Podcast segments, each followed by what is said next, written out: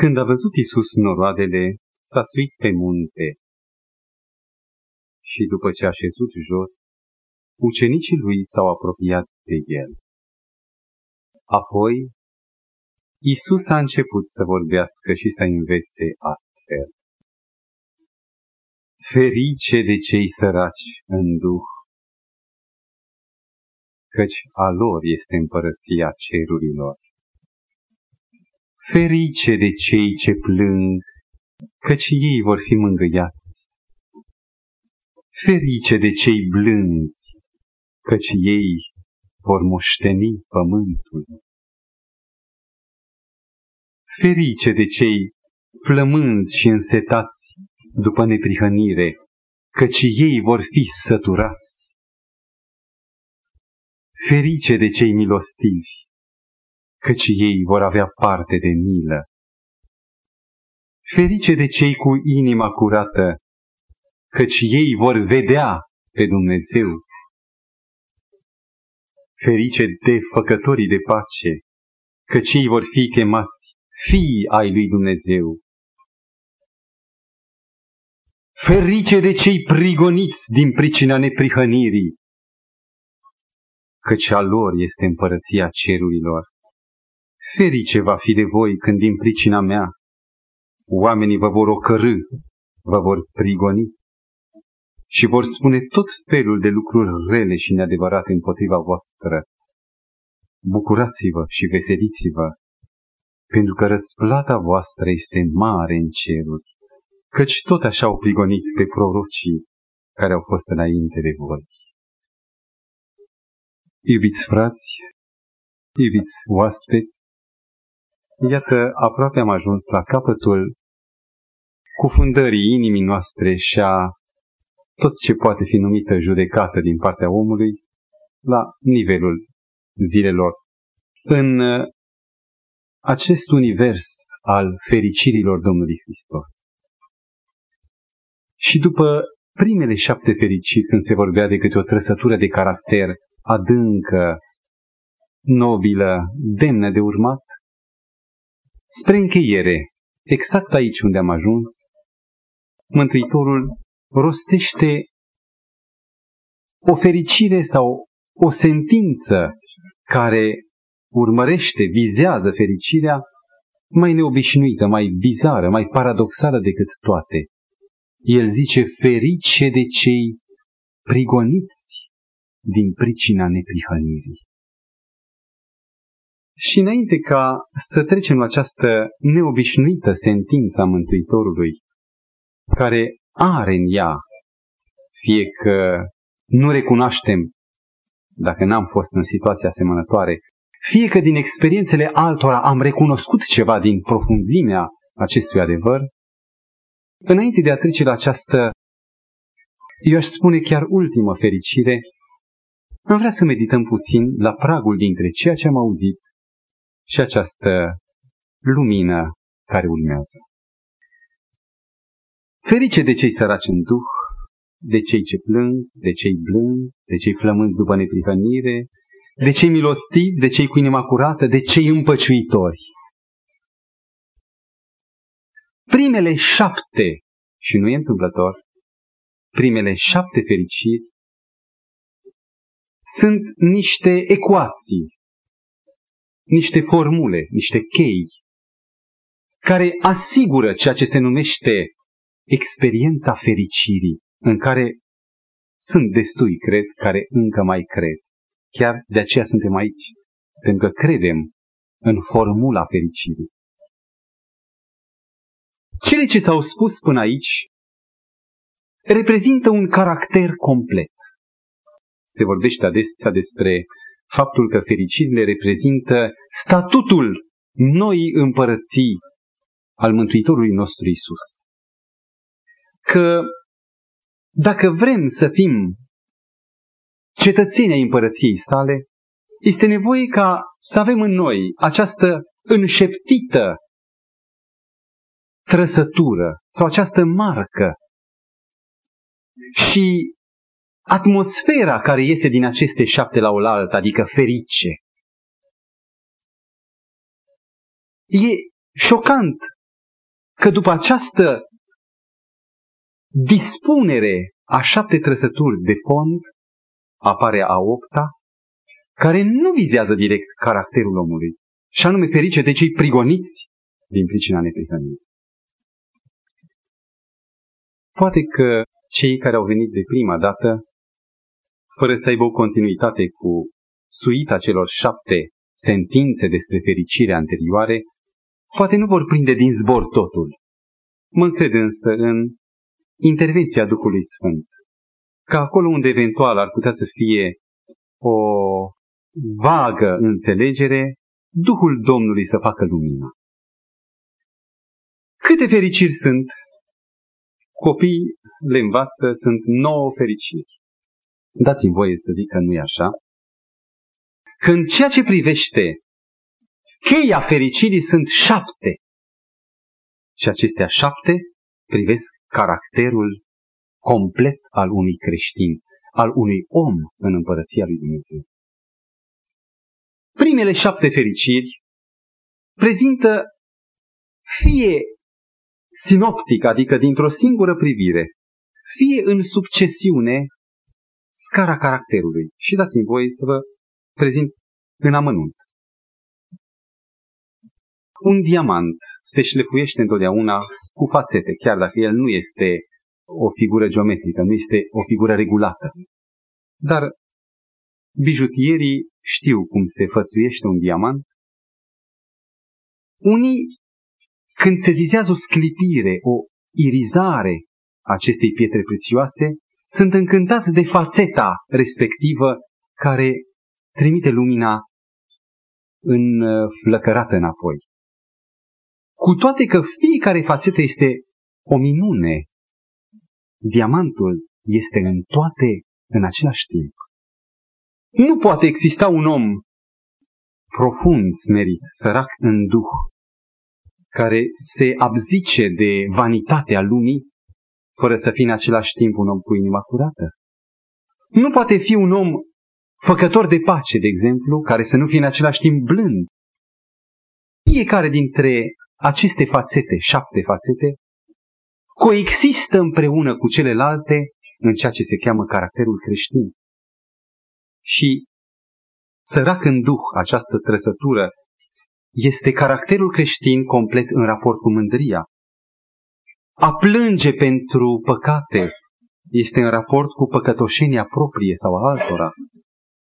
A fi blând este reacția caracterului creștin față de dreptul creștinului în lumea aceasta. Atunci când ți se violează drepturile, tu însuți recunoști că ești străin și călător, că cetățenia ta este în acea lume care curând, curând va veni.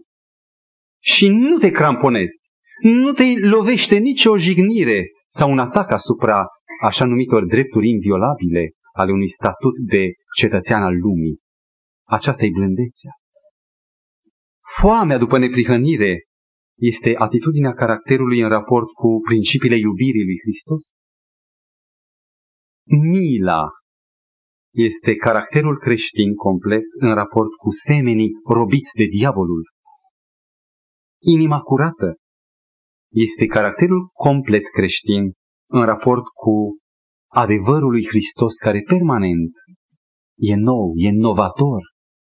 Iar făcătorii de pace sau a face pace este tot caracterul creștin în raport cu salvarea semenilor care se află în criza, în frământarea și în conflictul cu păcatul și cu diavolul.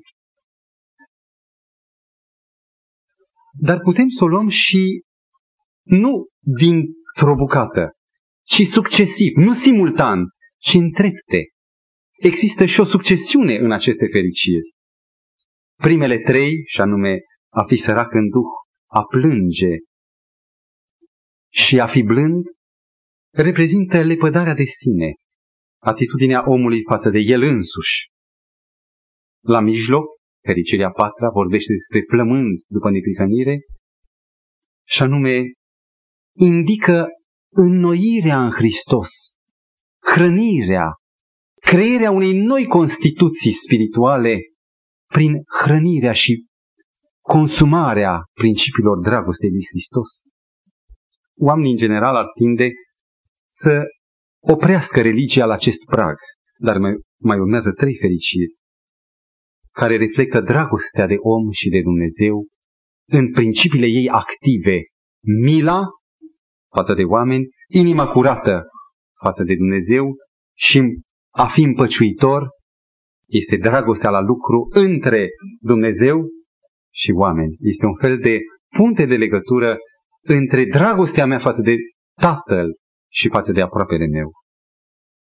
Și cu cea de-a șaptea fericire, cu făcătorii de pace, copilul lui Dumnezeu care a fost mulți din lațul păcatului, din hățișul fără de legii, primește un titlu nou, un nume nou, o calitate nouă. Se numește Fiu al lui Dumnezeu. Hristos e în el pe deplin, încât identitatea este perfectă. Să continuăm mai departe cu contrastul dintre primul val de fericiri, primele șapte și ultimele care ne sunt obiectul meditației din seara aceasta. Dacă primele șapte fericiri se referă la ceea ce sunt ucenicii sau la ceea ce fac ucenicii, fericirea opta și a noua, așa nume ferice de cei prigoniți pentru neprihănire, se referă la ceea ce li se face ucenicilor din partea lumii. Deci nu la ceea ce ei sunt și ei fac. De aceea eu aș sublinia distinția între primele șapte care se referă direct la caracter și între ultimele două rostiri ale cuvântului ferice, care nu se referă direct la ceea ce este creștinul și la ceea ce face creștinul, ci la ceea ce deschide ca reacție din partea lumii prin neprihănirea sa. Fericirile 1 la 7 exprimă neprihănirea în șapte fațete, în timp ce fericirea 8 și a 9, ultimele două sentințe, reflectă efectul neprihănirii în lume, spre surpriza noastră prigoană. Fericirea 8 zice, Ferice de cei prigoniți din pricina neprihănirii, căci a lor este împărăția cerurilor. Analizați-o și vom constata că nu are niciun element nou. Cuvântul ferice până acum s-a rostit de șapte ori, nu e nou. Când spune ferice de cei prigoniți din pricina neprihănirii, elementul neprihănirii a mai fost rostit în fericirea patra, ferice de cei flămânți după neprihănire. Și același termen, nu e un altul. A lor este împărăția cerurilor, nu e nou. A fost rostit cuvântul acesta în dreptul primei fericiri. Și chiar ceea ce ni se pare nou că ar fi un element nou, adică prigonirea, a fi prigonit, dacă cercetați atent fiecare din cele șapte, mai evident sau mai disimulat, putem regăsi prigonirea. Spuneți, vă rog, poate un om să plângă dacă nu este prigonit? Ferice de cei ce plâng, manifestă dureros și sensibil că sufletul acela este chinuit și urmărit, prigonit. Când e blând un om? Atunci când e prigonit. Și când face un om pace? În timp de pace nu există făcători de pace. Făcătorii de pace apar ca niște comete luminoase în timp de conflict. Țineți minte de data trecută că mai ales atunci când conflictul este îndreptat împotriva ta, atunci se vede dacă ești un autentic făcător de pace. Urmărim cu ajutorul lui Hristos solia despre prigonire. Și înainte de a începe cuvântul propriu-zis, aș vrea să fac niște clarificări. A ajuns la mine un ecou că cineva a zis, ei, să vezi acum ce tratare despre prigonire, tocmai în cort.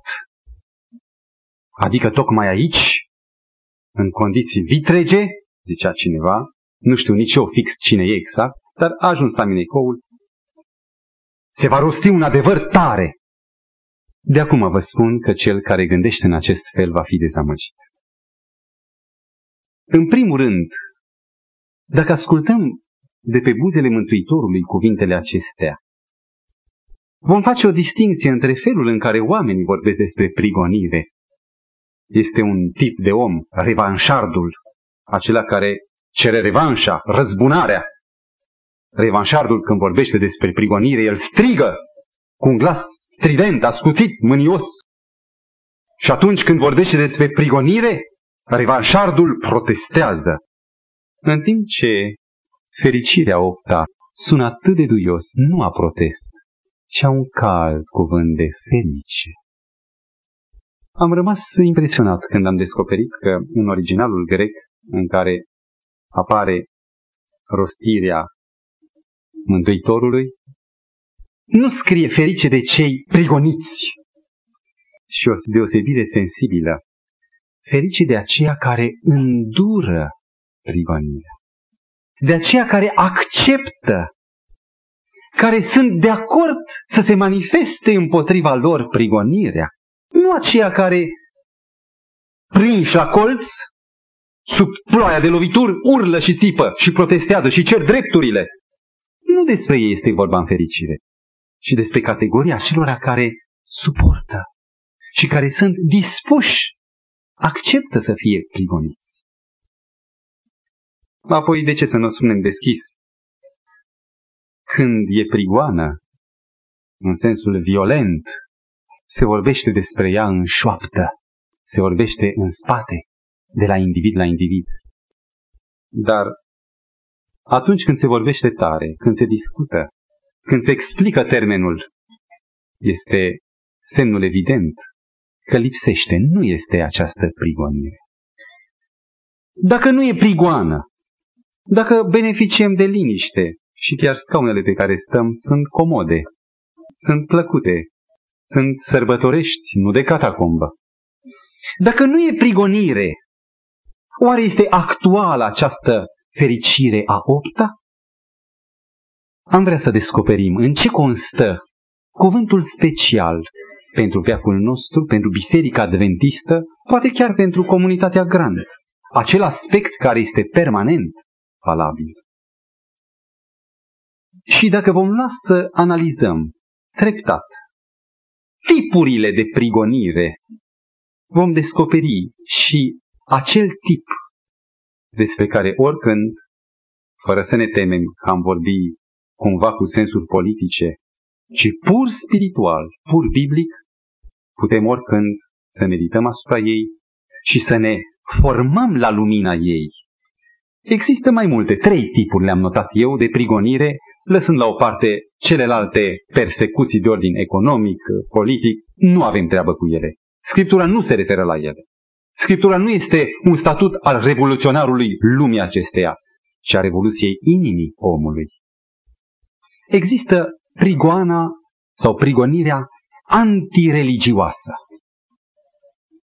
Amintiți-vă de epocile primare ale creștinismului, mai târziu vom mai apela la această epocă, în această perioadă, când prigoana era atitudinea autorității imperiale, în orice caz a autorității oficialilor. Autoritățile administrative se exersau în decrete, în legi și în urmărirea, împlinirea acestor legi de a stârpi religia. Când o lume ca a noastră total nereligioasă și având cu totul alte vederi, te îngăduie în mijlocul ei, îți permite existența și creșterea. Nu e prigonire antireligioasă. Un al doilea tip de prigonire. Prigonirea antisectară. Când am spus cuvântul antisectar, se deduce că e vorba de o prigonire interconfesională. Prin anii 42, 45, mi amintesc din ce îmi spuneau părinții, nu ai mei, părinții care sunt între noi, a existat o perioadă de prigonire antisectară în care o biserică majoritară numește pe ceilalți, indiferent că au sau n-au mai mult adevăr decât ei, îi numește sectă și determină un proiect de asanare a fenomenului sectant din mijlocul poporului. Deci, aceasta e tipul prigonirii interconfesionale. Și mai există un tip uimitor. Eu îmi iubesc părinții. Și părinții, pe mine și pe fratele meu, căci doi suntem, ne-au iubit și ne-au dovedit-o total că ne iubesc. Au fost în stare să lase la o parte o casă liniștită, cu curte, în Sibiu, într-un oraș plăcut, numai ca să vină în orașul aglomerărilor, pentru noi așa a fost, în București, într-o locuință oarecare, pentru ca copiilor să aibă parte de școală și până la cel mai înalt grad școală. Au muncit, tata a muncit până nu de mult și are acum 75 de ani. Pentru copii. Tot ce e mai bun pentru copii. Aceștia sunt cei mai apropiați de mine și porunca îi pune în primul rând. Porunca a cincea zice cinstește pe tatăl tău și pe mama ta înainte de oricare alt om și de oricare altă poruncă care are avizare asupra semenului. În clipa însă în care fiul lor și mai târziu fiilor au luat Biblia și au fost înfiorați de adevărul lui Hristos din ea, a început această prigoană. Și vă spun că au fost momente când se mirau oamenii din lume. Cum e posibil? Dar nu-și amintește că totuși ești fiul lui. Turg dacă te-ai face, nebun dacă ai fi. Ești totuși fiul lui. Nu ești un dușman, un vrăjmaș. Ei bine, aceasta este a treia prigoană. Al treilea tip de prigonire, care n-are de a face nimic cu prigonirea antireligioasă, de care poate ar fi pregătiți unii să asculte, nu e vorba de ea. N-are aproape nimic sau puțin de a face, doar în parte cu prigonirea interconfesională, pentru că părinții deodată și-au dus aminte că au și ei o religie. Până atunci nu știau de ea. Și deodată au devenit agresivi, apărându-și vatra religiei lor. Ei bine, această prigonire antispirituală, aș numi eu, împotriva spiritualității, n-are de a face ca primele două cu necunoscuți, în care un ordin mă obligă pe mine, soldat sau oficialitate, să iau un necunoscut. Nici nu știu cine e, nici cum îl cheamă, nici ce face, nici ce a făcut, dacă e vrednic sau nu. Dar hârtia, decretul, mă obligă să-l pun în lanțul și să-l duc pe galere, de exemplu. N-are de a face cu necunoscuți, ci o prigonire care are de a face cu foarte cunoscuți, cu rude, cu cunoștințe. Dacă primele două prigoniri sunt prigoniri violente, aceasta e o prigonire lentă. Dacă celelalte sunt marcate prin momente acute, această prigonire este cronică, este cu un caracter permanent.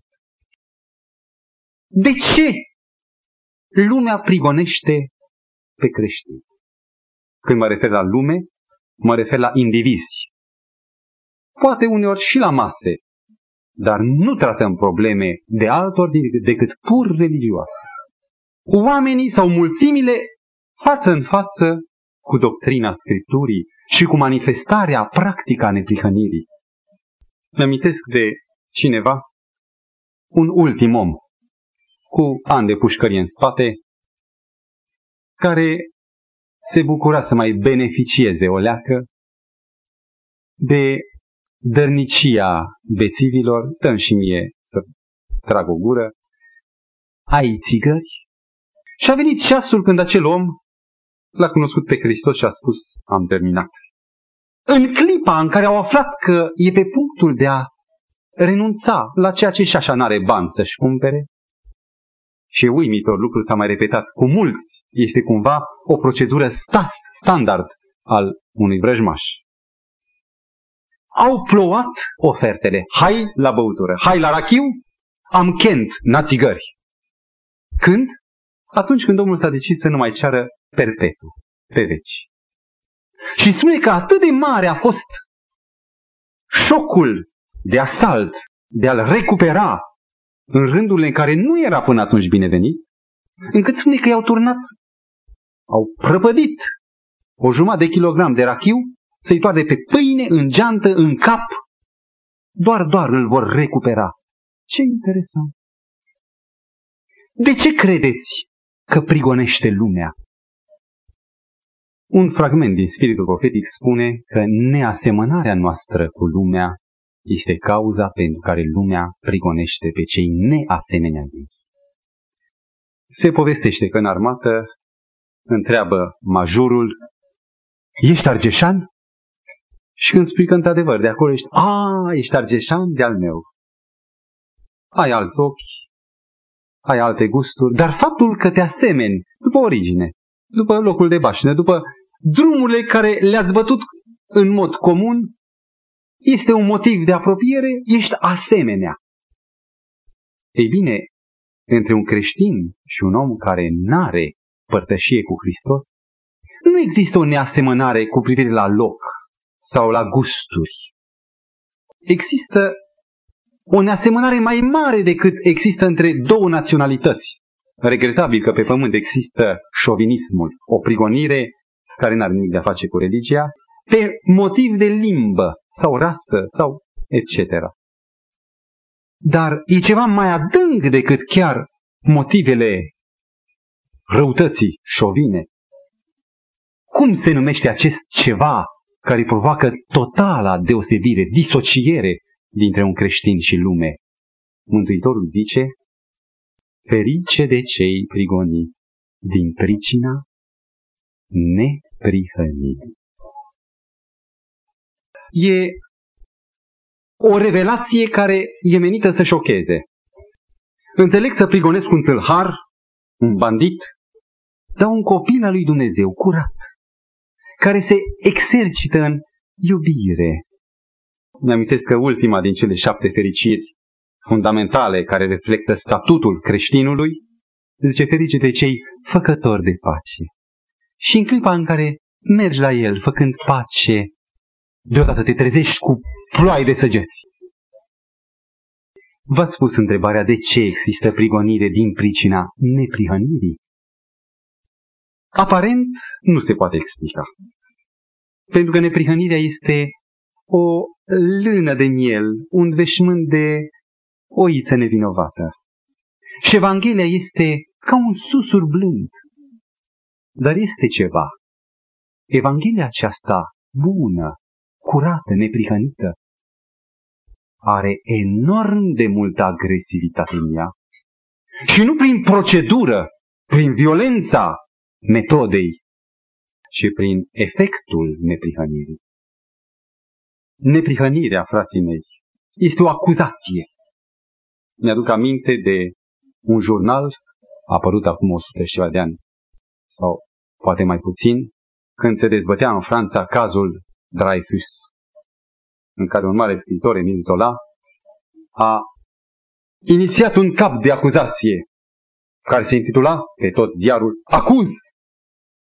Și una acuz, acuz toate nivelele care erau implicate în acest nefericit caz. Ei bine, cuvântul neprihănire însemnează acuz. Și acuz continuu. Oamenilor le-a plăcut ideea că se trag din măinuță. De ce? Nu pentru că e frumoasă sau care reflectă suma idealurilor. Nu. Dar pentru fina, discreta luptă din conștiința lor, este o extraordinară soluție să te amintești că omul la origine n-a fost desăvârșit. Că el este în evoluție. Din stări proaste în stări bune, mai bune, tot mai bune, tot mai apropiate de ideal. Idealul însă nu poate fi atins desăvârșit.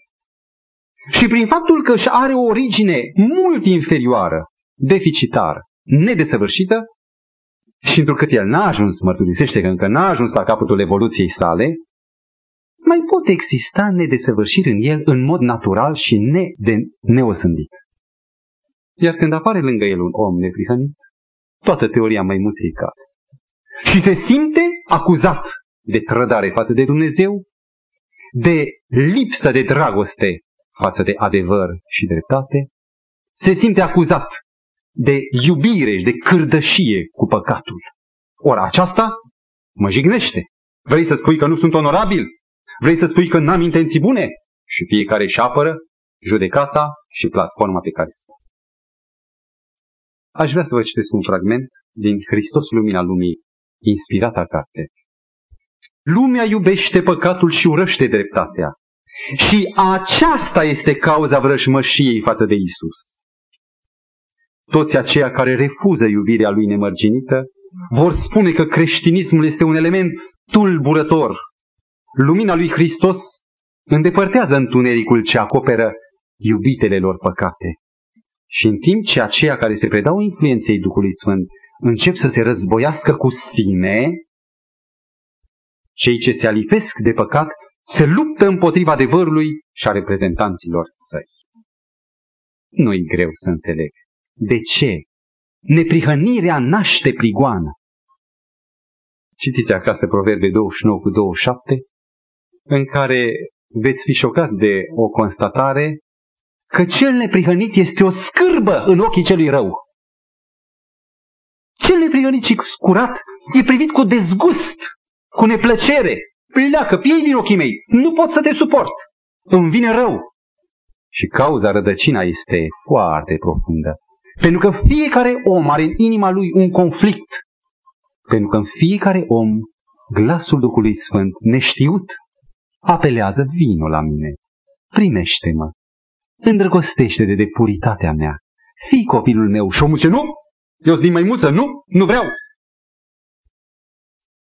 Iar faptul că în lume există un atât de prompt atac împotriva netihănirii și că de îndată ce omul ia Scriptura apar ca ciupercile vrăjmașii lui și spune cuvântul Scripturii, Mântuitorul zicea, și vrăjmașii omului vor fi chiar cei din casa lui, cum s-a întâmplat de repetate ori.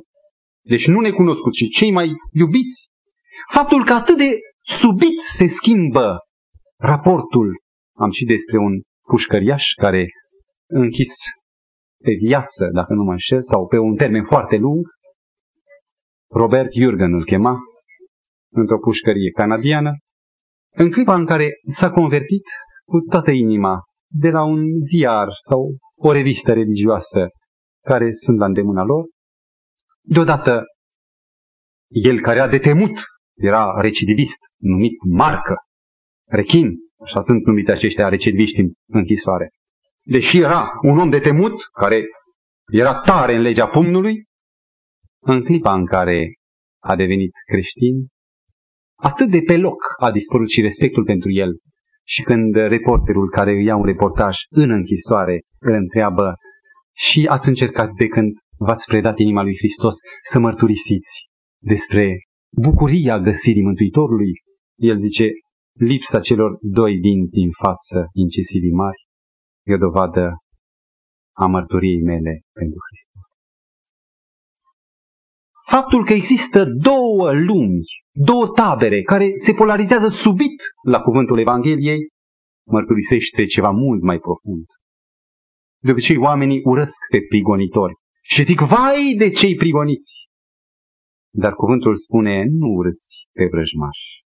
Pentru că nu sunt ei, nu omul este ținta înverșunării și a revanșei, ci este un factor inteligent superior omului. Este un înger de căzut numit dezbinătorul în ebraică și învinuitorul în greacă, satana și diabolos. Și acest diavol s-a hotărât din prima clipă să pornească atac împotriva neprihănirii. Vă amintiți textul din Geneza 3 cu 15, cei care cunoașteți Biblia? Acolo spune Mântuitorul, vrăjmășie voi pune între tine, diavol, și între femeie, femeia care reprezintă biserica. Între sămânța ta, cei alipiți de păcat, și sămânța ei, cei care trăiesc în neprihănire. Este recunoscută această vrăjmășie a diavolului împotriva oricărei reprezentări a dragostei lui Hristos. Sunt două lumi. Lumea lui Hristos în care ceea ce acționează este neprihănirea, adică adevărul său, și este altă lume, în această fericire a opta, lumea forței a diavolului, în care elementul care acționează e forța. E o mare deosebire între cele două. Adevărul convinge, forța constrânge. Adevărul zidește, dă viață.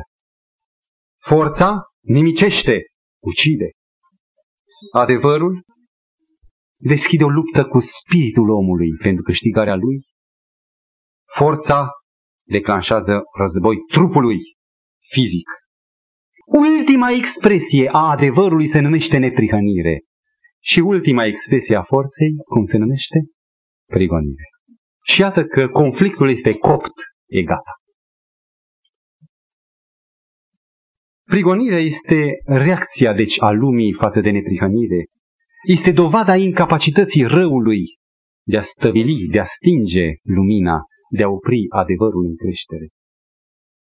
Apostolul Pavel, un martor al prigoanei, un erou al prigoanei, în clipa în care a scris a doua epistolă către Timotei, capitolul 3 cu 12, enunță un mare test al creștinismului, zicând, de altfel, toți cei ce voiesc să trăiască cu evlavie în Hristos Iisus, o lege, legitate, vor fi prigoniți. Toți cei care vor să trăiască cu evlavie în Hristos Iisus. Dacă nu te prigonește, nu mă refer la problemele politice sau oficiale, ci la această prigoană spirituală. Dacă împotriva ta nu este nicio sezizare, înseamnă că creștinismul tău este doar o aparență, este doar un fard neputincios, care nu e viu, care nu e agresiv în sensul blând și hristic. Interesant este că după fericirea a opta, sau a opta sentință despre fericire, care nu face parte din rândul primelor șapte, căci practic chei ale fericirii, ziceam, sunt doar primele șapte, a noua reia ceea ce se zicea în a opta și face o lărgire a acestei constatări. Ferice va fi de voi când, din pricina mea, oamenii vă vor ocărâ, vă vor prigoni și vor spune tot felul de lucruri rele și neadevărate împotriva voastră. Bucurați-vă și veseliți-vă pentru că răsplata voastră este mare în ceruri. Este impresionant faptul că aici când se vorbește din nou despre prigonire, se folosește de trei ori superlative ale stării de bine. Ferice, apoi bucurați-vă și din nou veseliți-vă. Un adevărat creștin privește prigoana în, în adevărata lumină, ca un test al prezenței lui Hristos în om. Și nu se poate decât să se bucure când vede că diavolul e neputincios împotriva măturiei lui. Și ceva mai mult decât atât există un har special al celui care urmează să treacă prin cuptorul de foc. Un har în care și putere primește ca să stea tare, să nu se clatine, dar și o bucurie de nedescris, care numai acela care este în cazul respectiv, în situație, numai acela poate vorbi despre ea sau o poate cunoaște. Faptul că martirii cântau în ceasul cumplit nu este un efort, un program. Fii atent, au spus unul altuia, când te vor duce pe rug, după ce vei trece de primul cordon, încep să cânți, că se aude tare. Sunt convins că nu s-au gândit. Dar a fost bucuria care clocotea din ei, care nu se putea să nu se rostogolească în laudă că pot fi martor, pot să fiu cu Hristos pe drumul lui. Mântuitorul spunea, cine vrea să fie ucenicul meu, iată drumul, iată crucea, ia crucea și vine după mine. Coroana de spini merge înaintea coroanei slavei. Cuvântul spune, ferice de voi când din pricina mea oamenii vă vor ocărâ, vă vor prigoni și vor spune tot felul de lucruri. De două ori cuvântul ocărâ și vor spune și odată fapta prigoană. Creștinismul a fost în atenția celui rău în primul rând, prin cuvânt. Știți ce se spunea împotriva creștinilor? Mi-amintesc un text din Faptele Apostolilor, în capitolul 17, versetul 6.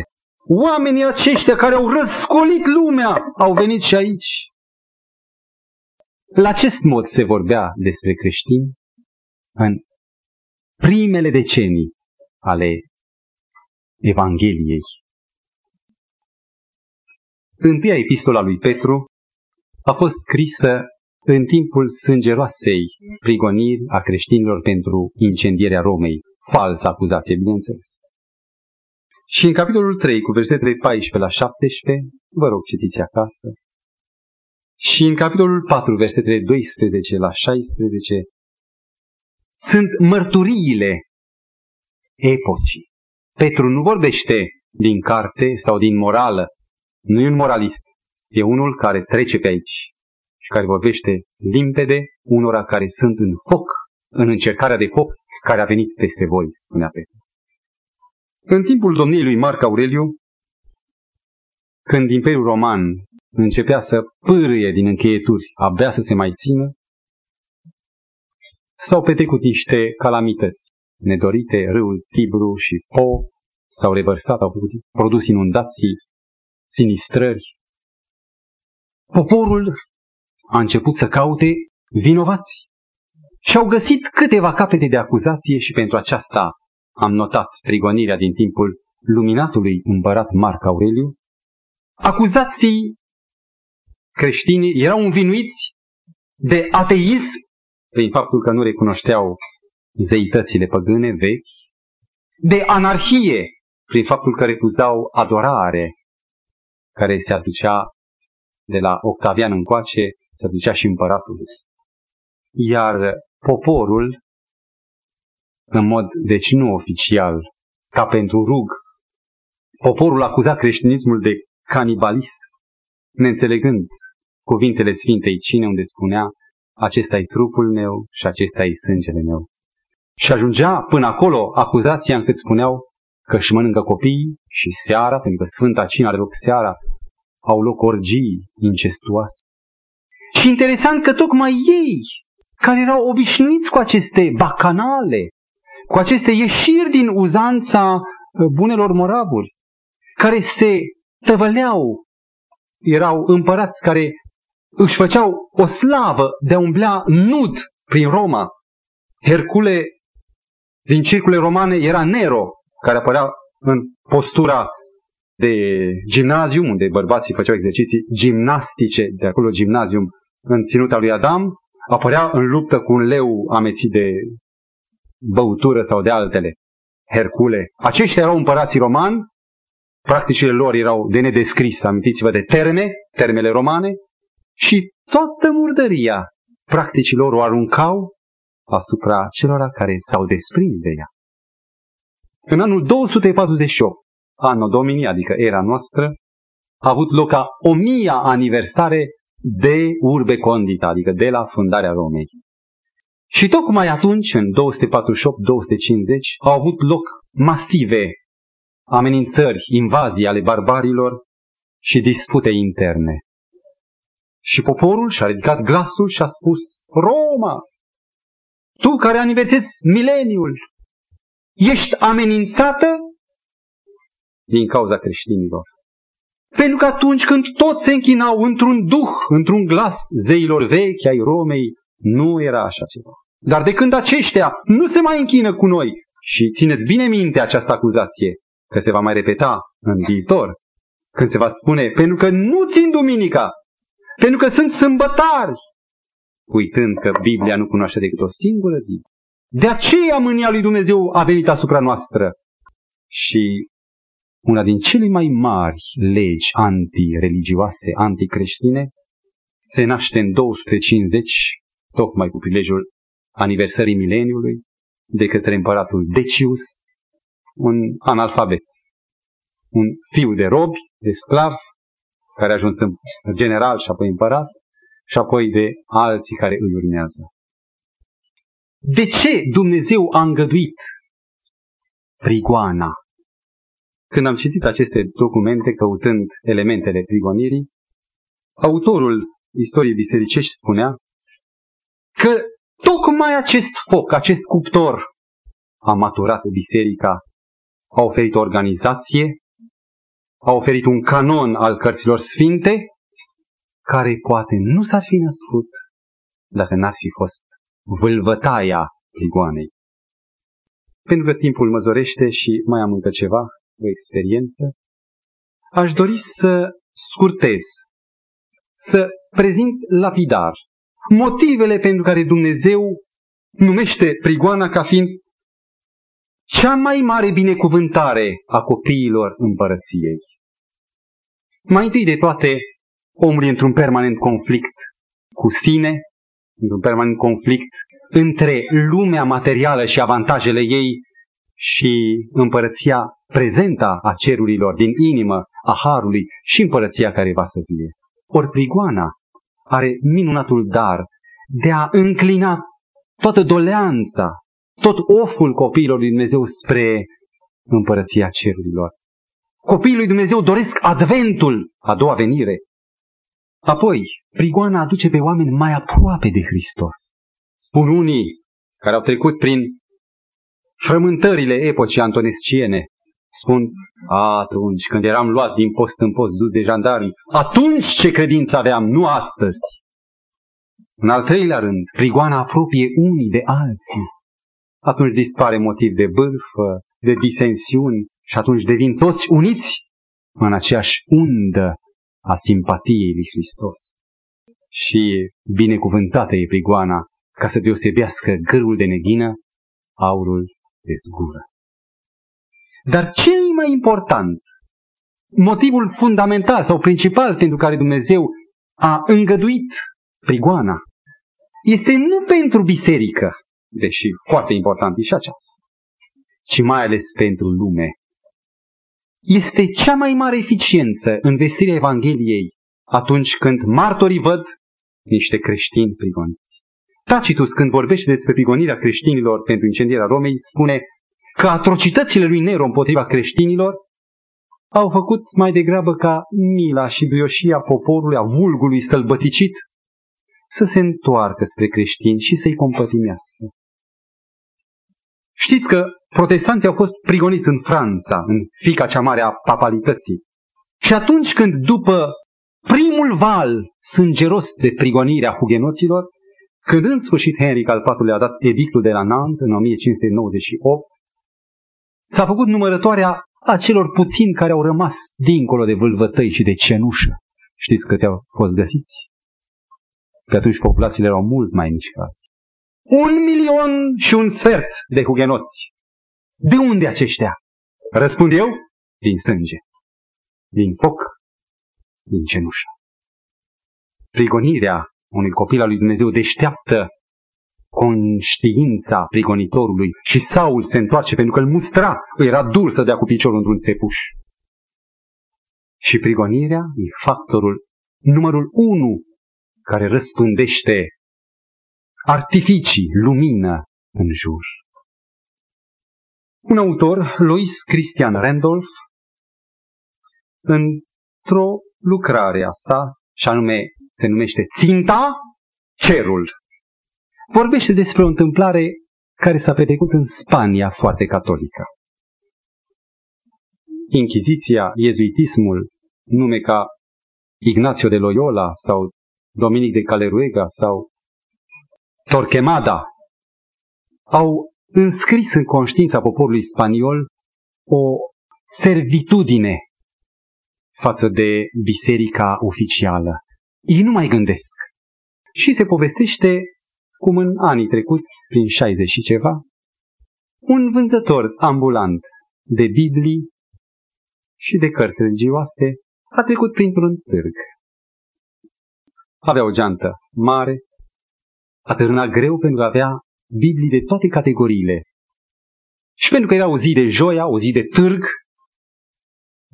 din toate părțile veneau provinciale acelui oraș, a scos o Biblie, a prezentat-o la unii, la alții, curioșii s-au adunat și când a scos un exemplar frumos la cererea uneia dintre ei, a prezentat o Biblie mare de familie, grea, care se ține doar pe masă, nu e mobilă. Și în timp ce doritorul să o cumpere o frunzărea, deodată rândurile se rup și apare fața bisericească. Cine ești? Ce ai? Ce vinzi? Și fără să aștepte un răspuns, mulge Biblia cea mare din mână și o examinează. Nu conținutul, ci începutul și sfârșitul. Și își ridică glasul lui grav ca și când rostește sentințe și spune nu vreau asemenea cărți la mine, în parohia mea. Afară cu el! Și în timp ce în mod larg aruncă Biblia la marginea drumului, era Biblia, într-un șanț uscat. După ce o aruncă, continuă cu invective și poporul, care cunoștea glasul și semnul, se apleacă, pune mâna pe pietre, pe lemne, pe bețe și aruncă după el. Și omul și-a lăsat cartea și-a strâns repede geanta și cu ghionturile loviturilor fugi să-și scape viața. La câteva zile, tot într-o zi de târg, deși Biblia era în șanț, nimeni nu o lua, este damnată. N-ai auzit ce a spus Sfântul Părinte? Trece un negustor din alte locuri. Un negustor cu un cărucior pentru vânzare ambulantă, cu mărunțișuri, semințe, nasturi, ață, mărunțișuri, agrafe, mai și de alegurii, mai și de purtare. Și în timp ce mergea zărește cartea aceasta, nu se întrecea el cu cititul și nu prea aprecia ce e. Dar s-a dus, a văzut-o că e mare, a coborât, a frunzărit-o, ce foiță subțire, ce foi multe, e minunată pentru a face. A pus-o pe teșgheaua lui mobilă și a pornit. Și s-a la colț, era zi de târg, ia semințe, ia nastru și a început să strige. Făcea cornete, câte vrei, opt, una, două, șapte, opt. Împacheta, poftim. Și a început să rupă foaie după foaie. Cât a rupt, în ziua aceea a avut vânzare bună, oricum sunt o mie și ceva de pagini de Biblie. A rupt multe și tot rupea. Și pentru că mergea târgu, a mai stat în locul acela.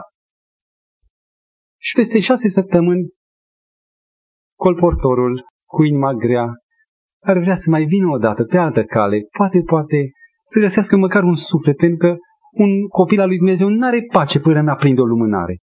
Nu lumânări de ce are, o lumânare vie, un om, o lumină.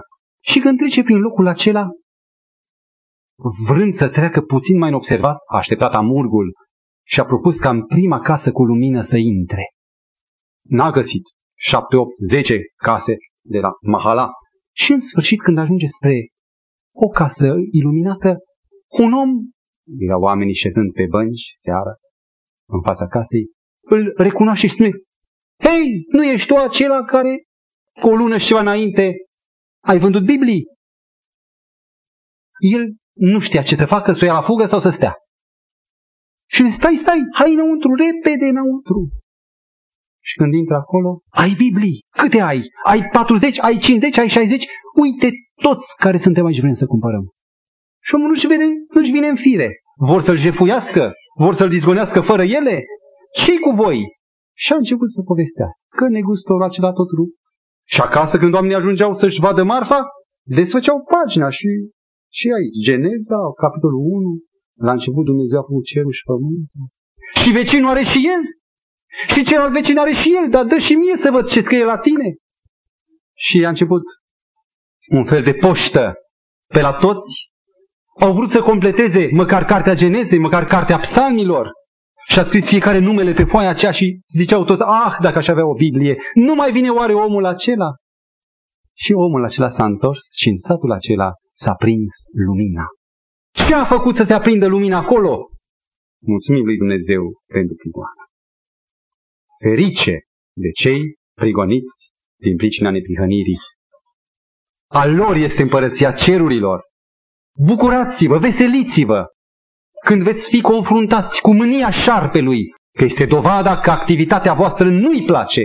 Vai de cel care nu e prigonit! Vai de voi când toți oamenii, spune Mântuitorul, vă vor grăi de rău! Este semnul că creștinismul vostru este falit, este mort. Bunul Dumnezeu să binecuvinteze experiența creștină, să binecuvinteze trăirea adevărului, acea neprihănire, ca viața noastră să se manifeste cu riscul sau cu prețul prigoanei în lumină irezistibilă pentru salvarea oamenilor și pentru slava lui Dumnezeu în veci. Amin.